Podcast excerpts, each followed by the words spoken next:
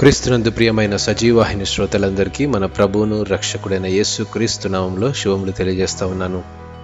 ఎనభై ఏళ్ల వృద్ధాప్యంలో ఉన్న తండ్రితో కలిసి కబుర్లు చెప్పడం ప్రారంభించాడు దాదాపు నలభై ఏళ్ల వయసులో ఉన్న తన కుమారుడు. ఇంతలో ఆ పక్కనే ఉన్న కిటికీలో ఒక పక్షి వాలింది. తండ్రి తన కుమారుని అడిగాడు, ఏంటది? అది పావురం నాన్న అన్నాడు. మరలా రెండవసారి అడిగాడు ఆ తండ్రి. అది పావురం నాన్న అని చురుకుగా సమాధానం చెప్పాడు కుమారుడు.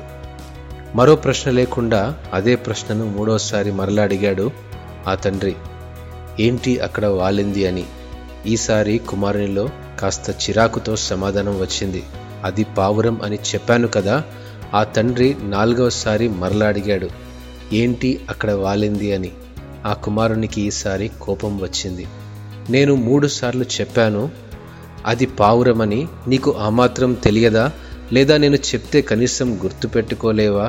ఎందుకు అడిగిందే మరలా అడుగుతావు అంటూ చీదరించుకుంటూ అన్నాడు ఆ కుమారుడు. ఆ తండ్రి గదిలోనికి వెళ్ళి తన అనుభవాలను వ్రాసుకునే ఒక డైరీని తీసుకొని ఆ కుమారుని చేతికిచ్చాడు. ఆ పుస్తకంలోని మొదటి పేజీని తెరచి కుమారుణ్ణి చదవమన్నాడు. మూడేళ్ల వయసులో ఉన్నప్పుడు అదే కిటికీలో ఒక పక్షి వాలింది. ఏంటది అంటూ తన కుమారుడు ఇరవై మూడు సార్లు ప్రశ్న అడిగాడు. అడిగిన ప్రతిసారి ఓపికతో నవ్వుతూ ఇరవై మూడు సార్లు సమాధానం చెప్పాడు ఆ తండ్రి. తన కుమారుడు తనతో మాట్లాడే మాటల్లో ఆనందిస్తూ అడిగిన ప్రతిసారి తండ్రి ఎంతో సంతోషించి ఆ సంగతిని ఒక అనుభవంగా వ్రాసుకున్నాడు. వాస్తవమే కదా, వృద్ధాప్యంలో ఉన్నటువంటి వారికి ఏదైనా సంగతి పదే పదే చెప్పాలంటే యవ్వన వయసులో ఉన్న వారికి మరియు అంతకంటే చిన్న వయసులో ఉన్న వారికి కోపం, చిరాకు, అసలు పెద్దవారిని గౌరవించడం, వారిని ఆదరించడం అంటే వారితో ఓపికగా మరియు సమాధానంగా ఉండడమే. నేనంటాను, వృద్ధాప్యంలో ఉన్న తల్లిదండ్రుల ఆయుష్ను దేవుడు ఇంకా పొడిగిస్తున్నాడంటే అది మనకే ఆశీర్వాదం. ముసలోళ్ళు దేనికి పనికిరారు, వారితో చాలా కష్టం అంటూ వారితో దుడుసుగా ప్రవర్తించి అసలు పట్టించుకోకుండా వృద్ధాశ్రమంలో పెట్టే బిడ్డలు మన మధ్యే ఉన్నారంటే విలువలు లేని దయనీయకరమైన సమాజంలో మనం ఉన్నామనే కదా.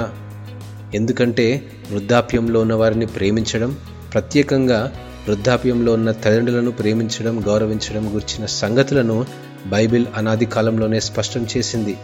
నీ దేవుడైన యెహోవా నీకనుగ్రహించు దేశంలో నీవు దీర్ఘాయుష్మంతుడవునట్లు నీ తండ్రిని నీ తల్లిని సన్మానించము. ఈ మాట నిర్గమ కాండము ఇరవై అధ్యాయం పన్నెండవ వచనంలో వ్రాయబడింది. ఈ మాటను దేవుడు పది ఆజ్ఞల్లో జత చేయడం చాలా ఆశ్చర్యంగా ఉంది కదా. ఓపిక, గౌరవం, మర్యాద, నెమ్మది, ప్రేమ, ఇది క్రైస్తవ లక్షణం. ఇటువంటి గుణగణాలు కలిగి ఉన్న క్రీస్తు తన తల్లిదండ్రులను అంతం వరకు గౌరవించి మనకు ఆదర్శంగా నిలిచాడు. దేవుని బిడ్డలమైన మనం ఇటువంటి గుణగణాలు కలిగి ఆదర్శంగా జీవించడానికి ప్రయత్నం చేద్దామా? అవును అంటే నాతో ఆమెన్ చెప్పండి. దేవుడు ఈ వాక్యమును దీవించినగాక. ఆమెన్.